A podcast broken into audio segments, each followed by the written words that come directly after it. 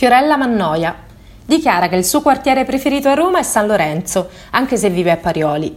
Inizia la sua carriera nel 1968, distinguendosi nel panorama musicale italiano per il suo timbro vocale particolare e per le interpretazioni di pezzi di altri artisti. Ha calcato il palco del Festival di Sanremo cinque volte, riuscendo ad aggiudicarsi due volte il premio della critica.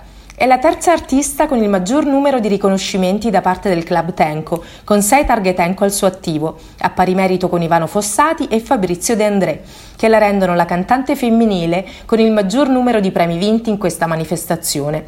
Il 2 giugno del 2005 viene nominata ufficiale dell'Ordine al Merito della Repubblica Italiana dal Presidente della Repubblica Carlo Azeglio Ciampi.